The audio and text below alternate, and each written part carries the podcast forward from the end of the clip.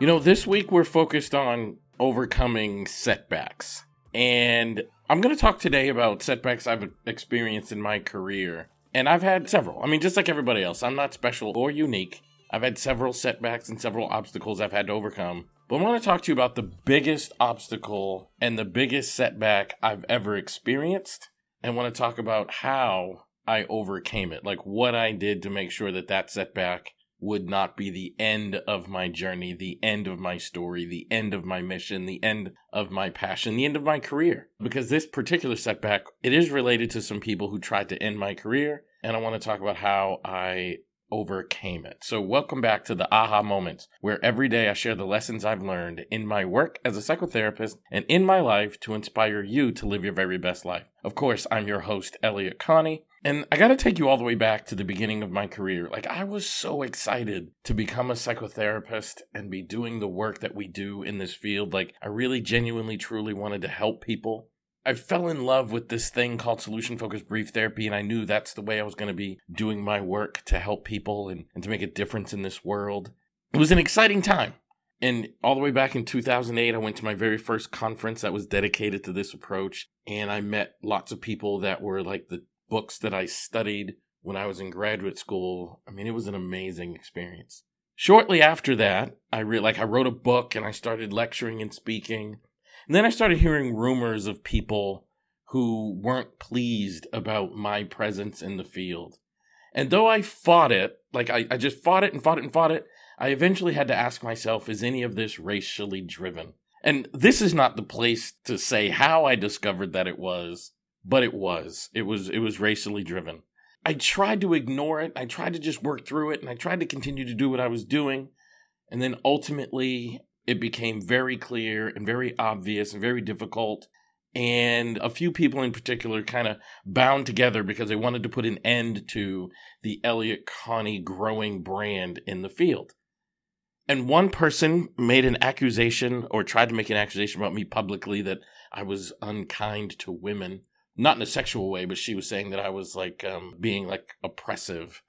And I was really, really ticked off. And I made a video in response to it to tell my story of how I've dealt with this particular person. We had about a decade's worth of history of experiences with her behaving in really unkind racial ways and, and her really not being a kind or good person. And, and I tried to address it privately. I tried to address it quietly. I tried to address it directly between her and I and then ultimately I ended up having to be public because she made an accusation about me. And it was a really hard thing to do really really hard. And it's come with consequences. Like it upset a lot of people in the field and all those things. But to this very day it's the proudest moment of my life because I stood up to a challenge and an attack on my integrity without caring what the consequences would be, without caring what people would say, without caring what people think. True freedom is when you can behave and act in a way that's driven by your own desires without caring how people respond to it. And that was my freest, proudest, strongest moment. If you want to overcome a setback, you have to face it. You have to face it with honesty. You have to face it with transparency.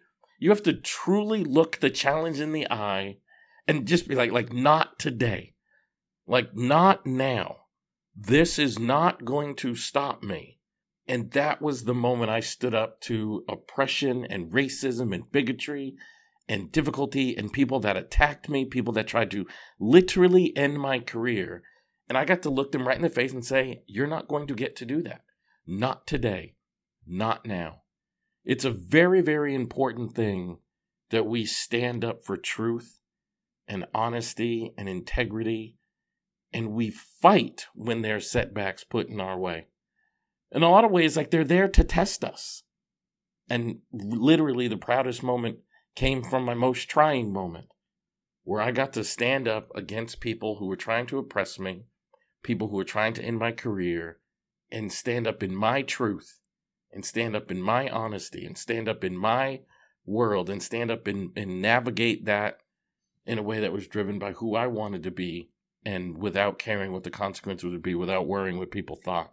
I would do that again 10 times over if I was faced with the same circumstance, as hard as it was. And, and I think that's the thing I want to say. Like, a lot of times we have hard challenges, but when you overcome those challenges, they become your proudest moments. So I want you to think about what was the biggest setback you've ever faced and what did you learn from going through it? I learned that I could stand up for myself even when the entire world is against me. If I believe it's true, it's true. And I learned I could be free and I learned that I could behave in such a way that is not driven by what people think or trying to please other people. I could simply behave in such a way that was right for me. What was the biggest thing you ever stood up to? What was your biggest setback you ever experienced? How did you respond to it? And what lessons did you learn from doing it? So thanks for being here.